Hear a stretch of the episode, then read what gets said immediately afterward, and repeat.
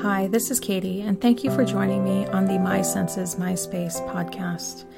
And today I wanted to talk about our internal senses or interoception. And I probably mispronounced that, and I tried to pronounce it correctly. Um, interoception.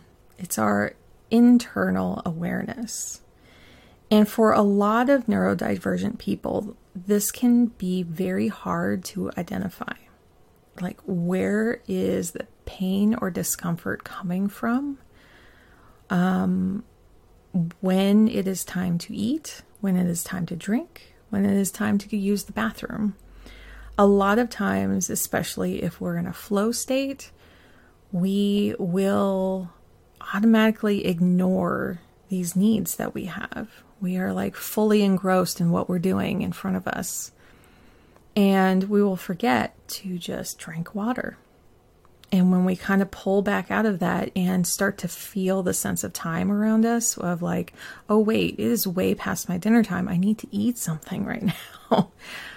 um, but it can also be that if we're highly sensitive and we're feeling pain more intensely, or we are feeling internal pain that sometimes other people don't even feel.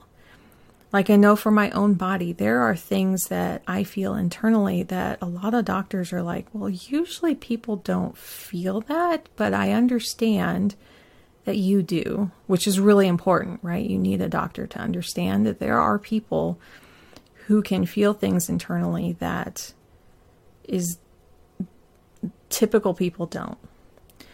And so I'm I'm always like really grateful when I talk to my doctors about this and they understand that.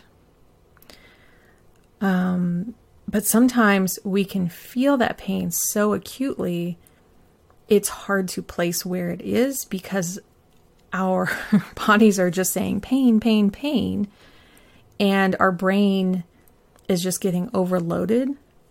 So it's hard for us to regulate and calm down and understand what is exactly going on internally.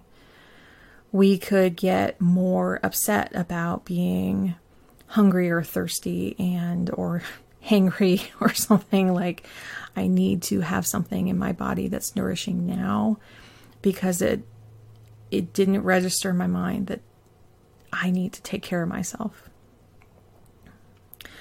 So, what can you do to help this? If this is something that you identify with, what can you do to help this? Now, for myself and my son, in our lives, we use alarms on our phone because we need to know when to drink some extra water, to have a snack, to, for me, to take my medications.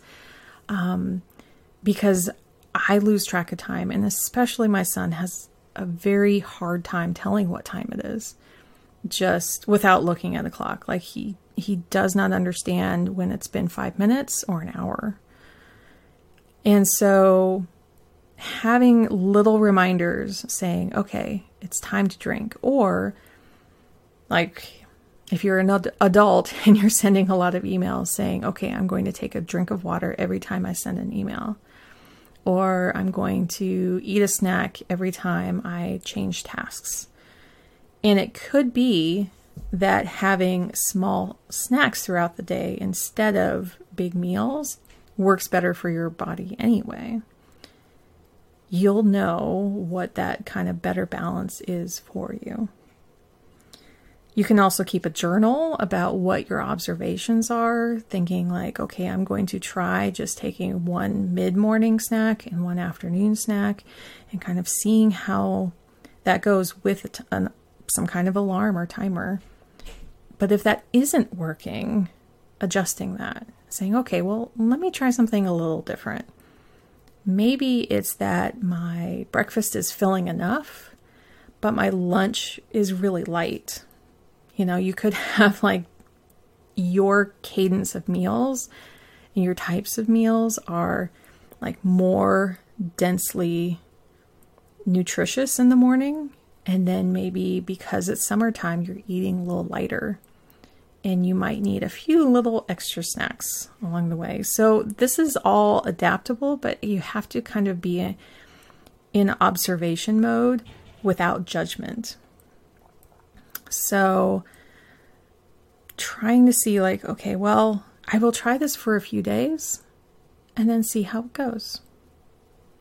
So I'd love to hear from you. Does this is this something that you've experienced? Is this something that you notice internally you have trouble you know, like pinpointing things or are you feeling things internally that are more acute and more and more intense?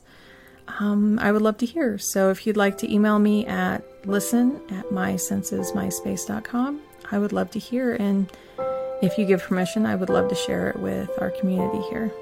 So until next time, thank you for joining me on the My Senses, My Space podcast.